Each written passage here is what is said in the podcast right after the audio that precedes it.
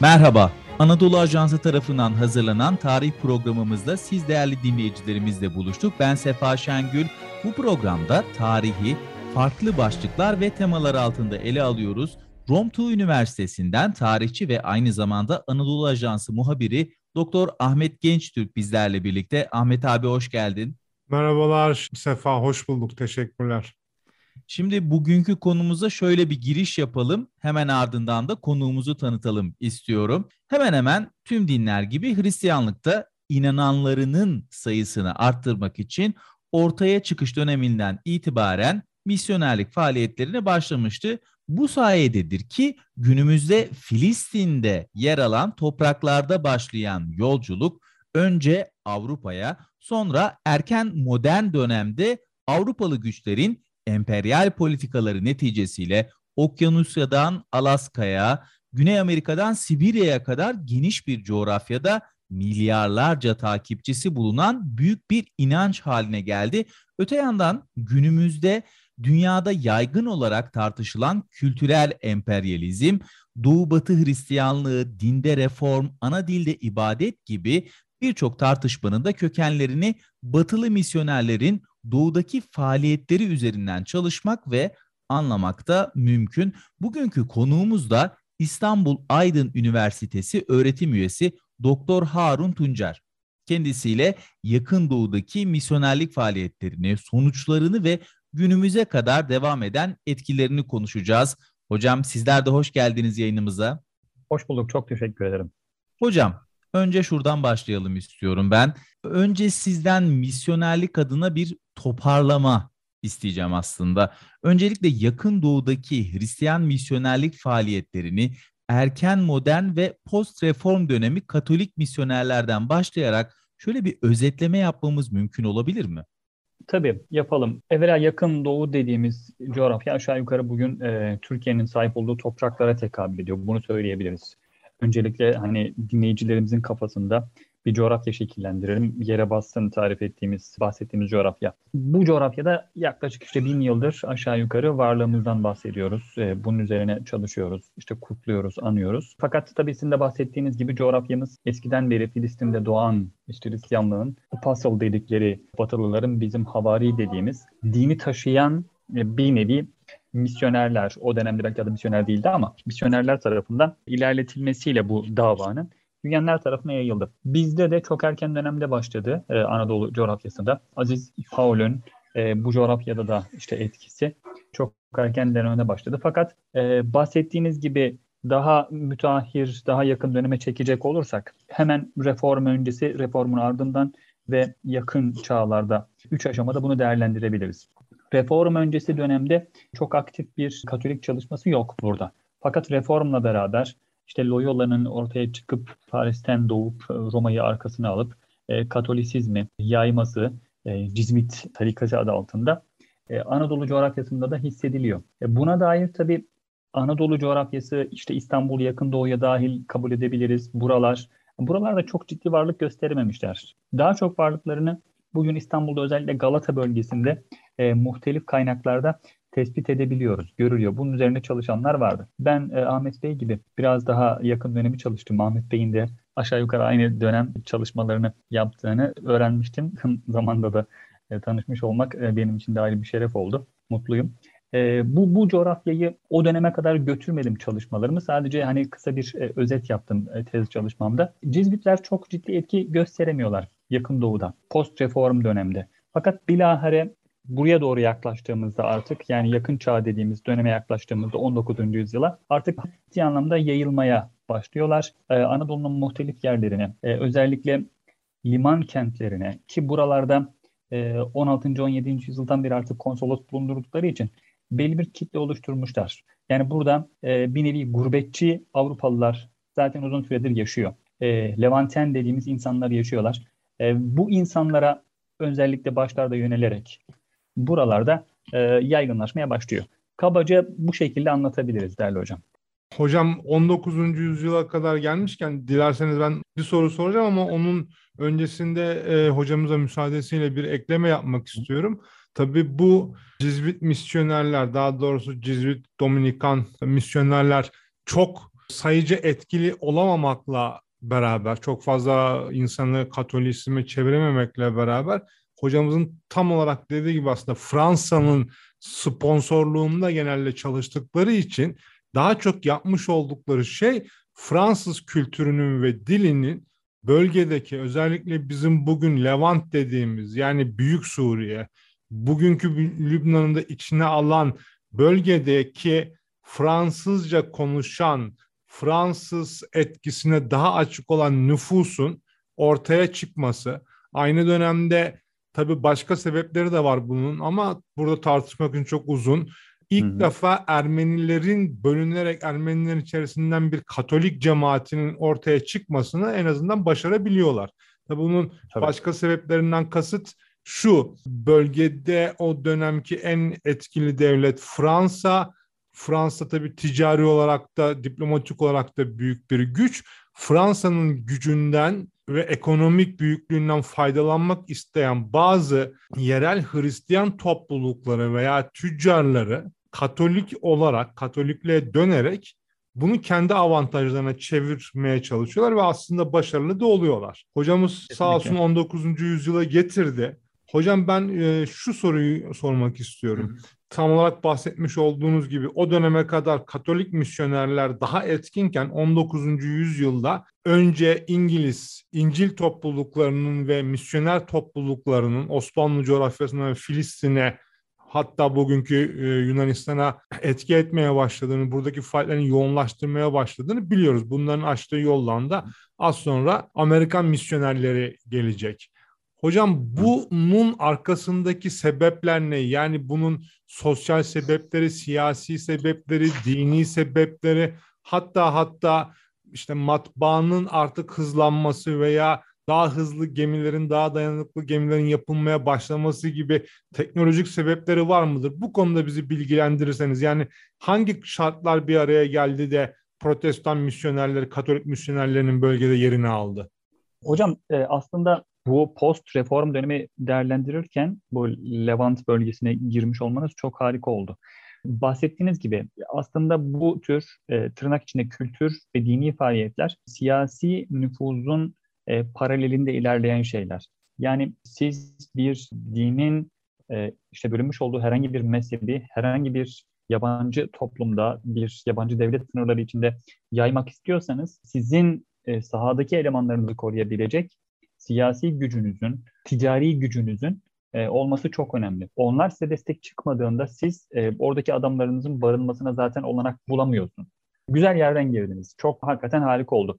Bu anlamda sizin de zikrettiğiniz gibi Fransa çok eskiden beri fevkalade imtiyazlarla ve mücehhez devlet kabul ediliyor.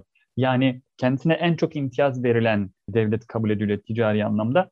E, nitekim İngilizlerle işte 16. yüzyılın sonu 17'nin başı işte bilahare 18. yüzyılda hakeza Anadolu coğrafyasındaki ticari üstünlük rekabeti hep bu hani fevkalade imtiyazlara erişmiş statüyü elde etmek için yapılıyor, gerçekleşiyor. Ve artık denizlerde İspanya hakimiyetini kırıp 16. yüzyılın sonunda 17'de e, İngiltere e, deniz aşırı açılmaya başlayınca artık hakikaten ticari anlamda emperyal bir güce dönüşünce Orta Doğu'da, Levant bölgesinde de hakimiyetini, Akdeniz'de de hakimiyetini artırmaya başlıyor. Hindistan'ı zaten artık tamamen bir ahtapot gibi kuşatmaya başlıyor. Küçük küçük girip kıyılardan içerilere doğru genişliyor. Orada bir hakimiyet kuruyor. Dünya çapında bu artık gücü, iktidarı elde edince de ister istemez güçlü bir devletin siyasi anlamda, ticari anlamda, ekonomik anlamda güçlü bir devletin kendine nispetle o, o derece büyük olmayan, büyük güç kabul edilmeyen fakat potansiyeli bulunan bir devleti mesela Osmanlı'yı nüfuzu altına alabilmesi, en azından siyasi olarak bir şeylere itmesi, itebilmesi, bunu zorlayabilmesi mümkün oluyor. İngiltere'nin de işte Anglikan Kilisesi'nin bir protestanlık hani kolu olduğunu kabul ediyoruz. Böyle şey literatürde biliniyor malum. İngiltere'nin de protestanları burada desteklemesi, Fransa'nın ticari nüfuzunu, siyasi nüfuzunu kırması, hatta zamanla Amerika'dan onu tamamen dışlayıp atması 18. yüzyılda. 19. yüzyılda da işte bu coğrafyayı artık e, en son belki Napolyon'un o çıkışı vardı 1797'de Mısır'ı işgal çabası. Evet 3 yıl kadar burada direnli bir şekilde tutunmaya çalıştı fakat İngiltere Rusya'nın da desteğiyle bir şekilde onu buradan çıkarttı. Dolayısıyla bütün bu siyasi arenadaki bir nevi dövüş kavga İngiltere lehine sonuçlandığında artık e, protestanlığın katoliklik yerine yerleştiğini görüyoruz. Bununla beraber gidiyor, koşut gidiyor. Aslında temel sebep bu. E, burada tutunabilmesi de bahsettiğiniz gibi arkasından bunu e, bir gerekçe, sebep olarak değil ama destekleyen şeyler de var. İşte dediğiniz gibi teknoloji yaşanan gelişmeler, işte gemiler, çok daha fazla insanın taşınabilmesi, buradaki elde ettikleri nüfus sayesinde artık yerleşmeleri ve birkaç nesil insanın İngilizlerden burada doğup büyüyen insanlar da var. Veya buraya gelip Levanten ailelerle işte bir şekilde aile ilişkisi kurup burada yerleşen e, babası İtalyan, işte annesi İngiliz veya işte muhtelif Rumlardan e, babası işte İngiliz annesi olan vesaire hem diplomatlar var hem tercüman aileleri var. E, burada artık ciddi nüfus kuruyorlar ve bunların da desteğiyle ana vatandan gelen, homeland dedikleri onların, homeland'den gelen, ana vatandan gelen misyonerler burada çok daha rahat artık faaliyet göstermeye başlıyor. İngilizler bu zemini kuruyorlar 1830'lara kadar, 40'lara kadar. Ondan sonra zaten artık 20'lerde ilk defa adım atan işte American Board'un elemanları, misyonerleri çok daha böyle yayılmak için rahat, arkalarında siyasi destek var olan bir ortam buluyorlar ve çok daha rahat yayılıp burada okullaşıyorlar. İşte hastane faaliyetleri, okul faaliyetleri yoğunlukla gerçekleşiyor. Temel ilerleyiş, manzara, örüntü bu şekilde görünüyor hocam. Bunu söyleyebilirim. Hocamızın katkısı çok önemli. Yani iki anlamda aslında çok önemli. Birincisi misyonerlik en başından bu yana hiçbir zaman sadece dini amaçlı değil, doğrudan veya dolaylı veya farklı coğrafyalarda, farklı tarihlerde, farklı yoğunluklarda her zaman siyasi veya ekonomik koşulları da gözetmek durumunda kalmış olan bir müessese diyelim. Yani tam olarak hocanın dediği gibi işte İngilizlerin gelebilmesi için coğrafyaya, yakın doğuya, İngilizlerin aynı dönemde bölgede artık Fransızların yerine başat güç olarak yükselmesi ile bunun örtüşmesi önemli. Bunu göstermesi çok önemli. İkincisi yine tabii hocamıza şundan dolayı teşekkür ediyorum. Bir dini olarak Hristiyanlığa çevirmenin de ötesinde bunların sponsorları hangi ülkelerse onların aynı zamanda bir kültürel temsilcisi gibi hareket etmeleri hatta bazen bu e, aslında dünyevi amaçlarının dini amaçların ötesine geçebildiği gerçeği önemli hocamıza bu katkısını tekrar teşekkür ediyorum. E, hocam şimdi 19. yüzyılda siz bahsettiniz. İşte önce İngilizler geldi. Akabinden de onların açtığı yoldan onların hem praktiklerini hem de diskurslarını takip eden Amerikan Board da hatta onlardan çok daha başarılı ve uzun soluklu olacağı evet. daha sonra görüleceği şekilde bölgeye geldi. Şunu görüyoruz ki bu Türkiye'de kamuoyunda biraz da yanlış bilinen bir e, hadise. Misyonerler Türkiye'de çoğunluğun tarih meraklarının, yarı tarih meraklarının düşündüğü gibi veya anladığı gibi özellikle Müslümanlar arasında önemli bir misyonerlik faaliyetleri yok. Yani misyonerler e, Müslümanları Hristiyanlığa çevirmeye çalışmayacak kadar birkaç tane bazı yerel case'ler hariç e, coğrafi bilen istihbaratı güçlü diplomalarla bağlantılarından dolayı bu tabii e, saha gezilerine çok sık çıkmalarından dolayı Müslümanlardan ziyade zaten aslında Hristiyan olan ama kendilerinin nominal Hristiyan yani bunlar atça Hristiyan olsa da pratikte aslında Hristiyan değil dedikleri Doğu Hristiyanların yani bunun içerisinde işte Katolikler de var, Maruniler de var, Gregorian Ermeniler de var, Rum Ortodokslar da var. Asıl hedef kitleleri bunlar. Hocam hı hı. bunun sebeplerini ve sonuçlarını bize bir özetleyebilirseniz. Tabii.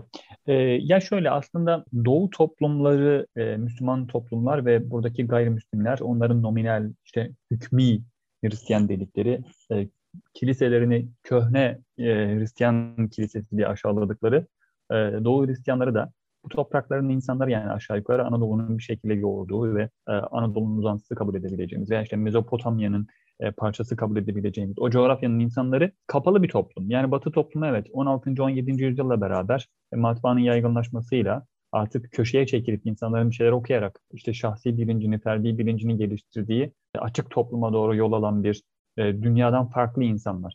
Daha çok cemaatle beraber yaşamayı seven, cemaatle beraber yaşamaya meyilli, her şeyini cemaatle paylaşan, doğduğunda cemaatle doğan, öldüğünde cemaatle ölen, cemaatin gömdüğü, cemaatin işte dünyaya adım attıktan sonra kendisini tebrik ettiği, aileyi tebrik ettiği bir ortam burası. Dolayısıyla burada bir şeyleri çok rahat değiştirmek, çok çabuk değiştirmek kolay olmuyor. Müslüman toplumu az önce bahsettiğimiz Ermeni ve işte Rumlar dedik, bunlara yönelmişlerdi. Bunlara nispetle biraz daha kapalılar. E, bunlar toplum içinde dışlanan e, kesim mi? E, kesinlikle değil. Büyük oranda Türkler bunları benimsemişler. Hatta yani Ermenileri Türk gibi kabul eden pek çok seyahatname var. Hani e, Türk'ten hiçbir farkları yok. Görüntü anlamında da farkları yok. İşte yaşayış anlamında da, konuşma, inanç anlamında da farkları yok diye çok değerlendirmeler var. Müslümanları böyle kapalı bir toplumu alıp inancını değiştirmek bu insanların ve bu e, inanç değişikliğini pratiğe yansıtmalarını beklemek, bunların hani yeni bir dünya görüşü edinmelerini sağlamak falan gerçekten çok kolay değil. Sonuçta dediğim gibi bu adam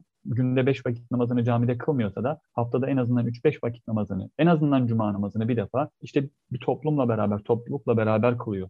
Ve bu adamın pratiklerinin değişmesi, algısının değişmesi ve bu algıyı işte öyle veya böyle bir şekilde yansıtabilme imkanı çok yok. Bu adamın e, din değiştirmesi çok kolay değil.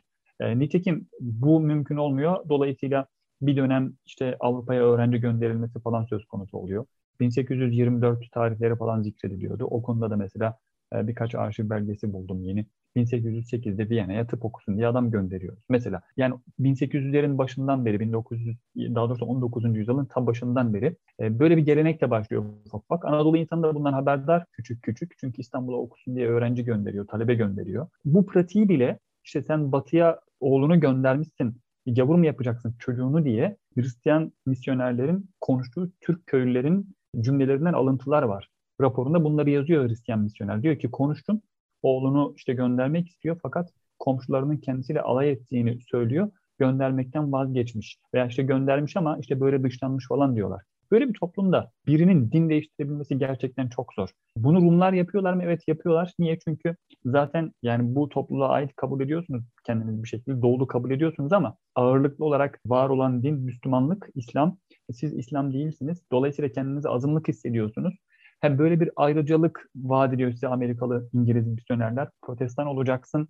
Bir şekilde biz sana imtiyazlar da sağlayacağız. İşte seni eğitim için yurt dışına göndereceğiz. Sana burada dünyevi eğitim vereceğiz. İşte dünyaya bakış açın değişecek. Ticaret yapmayı öğreneceksin. İşte karın kızın senin bir takım teknik beceri edinecek. Ev ekonomisi öğrenecek falan. Bu adamlara böyle bir şey cazip geliyor ve bu adamlar bunu başarıyorlar. Fakat bunlar bile Ahmet Hocam muhtemelen siz de çok gördünüz. Bunlar bile kendi toplumunda dışlanıyorlar. Yani o da Hristiyan, komşu da Hristiyan, kendisi de Hristiyan. Kendisi başka bir mezhebi benimsemiş, din değiştirmeyi bırakın mezhebi benimsemiş, protestanlığı benimsemiş ve bu adamın komşuları adamın evini taşlıyorlar.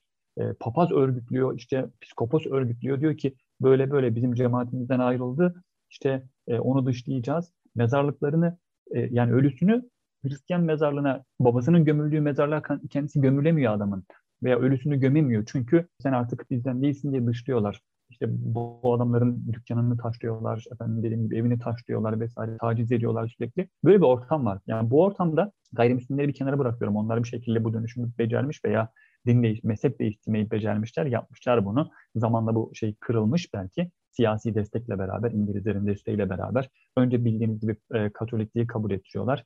E, bir Katolik Ermeni Katolik mezhebi milleti teşekkür ediyor. Daha sonra işte 1840'larda 47'de Stratford Cunning'in de desteğiyle Protestan Ermeni mezhebi milleti teşekkür ediyor. Fakat buna bile mesela bir süre padişah bile millet temsilcisi atayamıyor. Sadece işte birini geçti bir süreliğine oraya koyduk deniyor. Yani millet olarak varlığını bir nevi resmileştiremiyor devlet bile. Çünkü tepki var karşı taraftan. Yani Gregorian Ermeniler diyor ki ben kabul etmiyorum diyor. Benim cemaatimi bölmeye çalışıyor. Bölücülük yapıyor diyor. Benim siyasi gücümü de, iktisadi gücümü de kırmaya çalışıyor. Benim toplumu ayrıştırmaya çalışıyor bunlar diye. Onlar da karşı geliyorlar. Yani böyle bir manzara var. Dolayısıyla hani e, Hristiyanlar için, Anadolu Hristiyanları için bile böyle koyu bir tırnak içinde söylüyorum. Taassubun, tutuculuğun her anlamda kadim düzenin devam etmesini isteyen bir yapının var olması hani bir şeylerin çok kolay değiştiği işte efendim buranın Anadolu'nun misyonerler tarafından işte efendim hani hallaç pamuğu gibi atıldığı şöyle böyle yapıldığı falan Müslümanların dinden böyle bir şey çok mümkün değil. Manzara bu yani. Hani raporlar elimizde ortada. Bugün kendimiz de hani kaç kişi işte efendim dedesinden duymuştur ya işte var ya ben işittim dedemden bizim köye gelmişler 3-5 tane adam Hristiyan olmuş falan. Mümkün değil yani. Sonra kaçacak yeriniz de yok. Yani insanların dünyası dar. Yani bir İngiliz macera peresti değil ki adam ulan ben size affedersiniz yani yaşayamıyorum. Beni benimsemediniz basıp giderim ben buradan bak falan diyen, diyebilen, yapan bunu yok. Yani böyle bir toplum değiliz. Kabul edelim. Anadolu'da hocam e, özür dileyerek sözünüzü kesiyorum. Tamam. Yani öyle bir altyapı da yok. Değil mi? Yok, Orada çünkü yok. e, içinde yaşadığı toplum, içinde yaşadığı cemaat, Tabii ya. eşi, dostluk, komşuluk herkes biraz Tabii. daha açıkçası çevresine karşı daha sorumlu, daha toplumsal yaşayan, daha Kesinlikle. grup halinde yaşayan bir toplum var o dönemde. Şimdi e, şu yani 21. yüzyılın bireyselleşmesi e, ve oradaki bireye hitap etme, bireye yeni bir yaşam alanı, e, yeni bir örnek olarak söyleyeyim, yeni bir cemaatleşme, oradan kültürel bir bambaşka bir bağ kurma üzerinden gidilebilirse de şu anda yani öyle bir imkan varsa da 19. yüzyılda bahsettiğimiz dönemde öyle bir e, yapı da yok, değil mi? Kesinlikle. Kesinlikle hocam. Kesinlikle. Yani hatta bugün bile yani pek çok sosyolog Türk toplumunu tarif ederken yani köşe yazılarında şurada burada görüyoruz. Ya group oriented kelimesini kullanıyor. Evet biz cemaat odaklıyız. Cemaat merkezli yaşamayı seviyoruz. Yani ben öyle veya böyle evet bugün komşuluk ilişkilerinin biraz törpülendiğini falan söylüyoruz ama toplum sosyolojisi şey gibi de moda gibi değişmiyor. Yani toplum sosyolojisi 200-300 seneye bakıyor yani. Bu insanları değiştirmek çok zor. Dolayısıyla bugün de bu bahsettiğimiz gibi komşunuzun siz Hristiyan olduğunu falan öğrenseniz muhtemelen siz de tepki gösterirsiniz. Bakışınız değişir.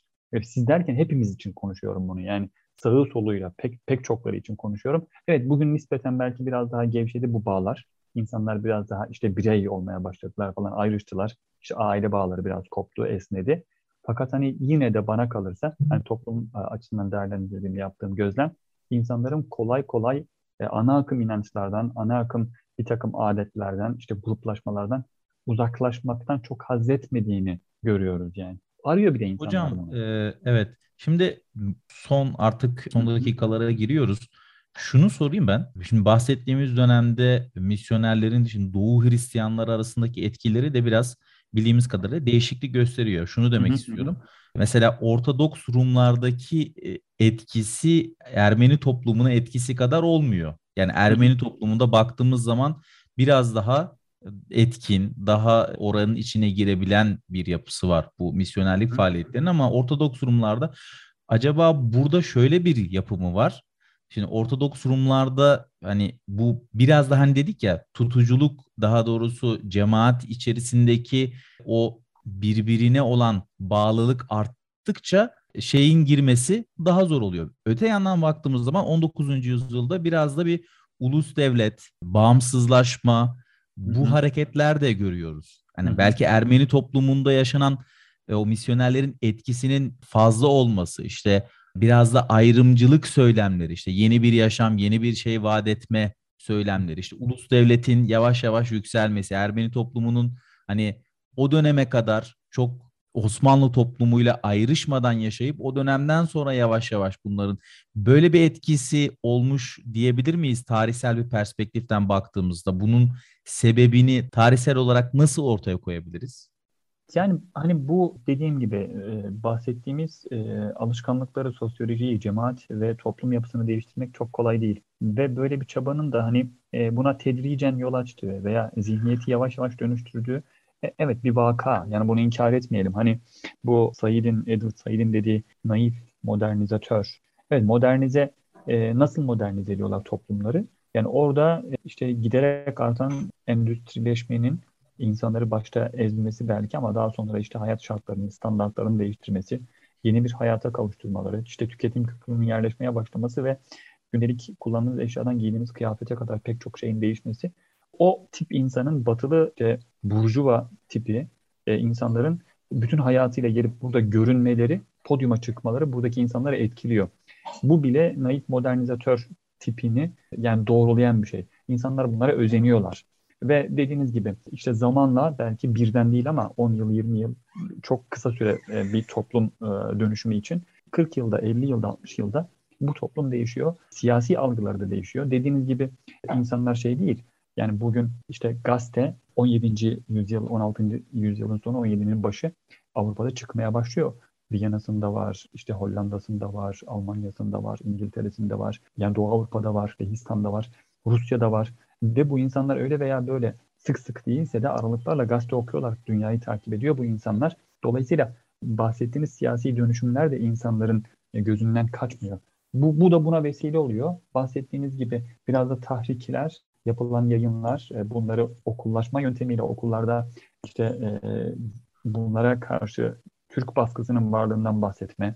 İşte zaten Doğu sorununun başlaması 17. yüzyılın sonundan bir itibar 18'in başından sonra bir Doğu sorunu olduğu işte kabulü, e, işte Türklerin baskı yaptığı bu coğrafyada. Yani bu bu bu algı insanları e, yavaş yavaş insanlara yavaş yavaş empoze ediliyor ve işte bağımsızlaşabilirsiniz, bir millet olabilirsiniz falan ve bu besleniyor dediğiniz gibi. Ama hani burada da şunu görüyoruz. Demek ki yeterince güçlü değildi ki hani burada e, bir şekilde hala bugün iddiaları bulunsa da Doğu Anadolu işte coğrafyasında bir Ermeni oluşumu e, kurulamadı. E, yani bu anlamda siyasi yapının gerçekten hakimiyetini takdir etmek durumundayız. Biz e, Türk'ün e, bu coğrafyaya hakimiyetini takdir etmek durumundayız. E, hani kabaca söyleyeceklerim bunlar. Evet değişen siyasi ve toplumsal algılar mutlaka bir şeyleri zamanla değiştiriyor. İnsanların fikriyatında, yaşayışında, e, siyasi e, temayüllerinde değiştiriyor. E, fakat dediğim gibi mutluyuz ki bugün bu coğrafyada e, bu etkiden çok çok fazla da söz edemiyoruz, etmiyoruz. E, bu, bu anlamda da hani e, sağlam bir toplum yapısına, cemaat yapısına, cemiyet yapısına sahip olduğumuzu görüyoruz. Naçizane kanaatim bu. Evet Ahmet Hocam e, son sözlerimizi alalım o zaman. Ben e, Harun hocamıza teşekkür ettikten sonra bir şey eklemek istiyorum. Özellikle senin sormuş olduğum e, soru e, bağlamında Sefa, Yunanlıların aslında bu misyoner faaliyetlerinden tam olarak etkilenmesinin sebebi ironik olarak çok daha erken milliyetçilik bilincine ulaşmaları Ermenilerden. Yani ve bu milliyetçilik bilincinin içerisinde Ortodoks Kilisesi'nin önemli bir şeyi var, rolü var. Ortodoks Kilisesi'ne atfedilen Yunan ulusal kimliğinin oluşturulmasında. Tabii daha sonra Yunanistan Osmanlı'dan ilk ayrılan devlet de olduğu için Yunan devleti Patrikhane ile yıllar içerisinde artan bir koordinasyonla o Osmanlı Rum Ortodoks cemaatini misyonerlerin tesirinden korumakta çok büyük oranda başarılı oluyor. Ama daha heterojen bir yapıya sahip olan, Yunanlılar kadar homojen olmayan, daha heterojen bir yapıya sahip olan, kendi tırnak içerisinde ulus devleti olmayan Ermeniler Amerikan misyonerlerinin etkilerine ve çağrılarına daha olumlu yaklaşıyorlar diyelim tırnak içerisinde tekrar. Yunanistan'dan etkileyen yani 19. yüzyılın başlarında 1830'da hani Yunanistan ayrılıyor ya orada biraz etkilenme hadi onlar yaptı başardı biz de yapabiliriz şeklinde mi oluyor misyonerlerin hayır, yani, biraz da şeyi? Şeyi aslında hayır tabii Yunanlıların e, başarısı bütün diğer Hristiyan toplulukları etkiliyor olumlu anlamda ama asıl benim burada kastettiğim Yunanlılar kendi topluluklarına sahip çıkıyorlar. Yunan Ulusal Devleti ve bunları Amerikanların tırnak içerisindeki İtalya Hristiyanlığından koruyorlar. Kastım hmm. buydu. Anladım. Evet e, süremizin de sonuna geliyoruz. Gerçekten güzel ve bilgilendirici bir yayın oldu. E, İstanbul Aydın Üniversitesi öğretim üyesi Doktor Harun Tuncer'e katılımı için çok teşekkür ediyoruz verdiği bilgiler ve kıymetli yorumları için. Bir yayını daha geride bırakıyoruz. Tarihin bize bıraktığı mirası ve onun yansımalarını konuşmaya, tartışmaya ve hatırlatmaya devam edeceğiz. Gelecek programlarda da farklı konularla yine dinleyicilerimizle birlikte olacağız. Dinleyicilerimize saygılarımızı iletiyoruz. Esenlikler dileyerek programımızın bu bölümünü noktalıyoruz. Hoşçakalın.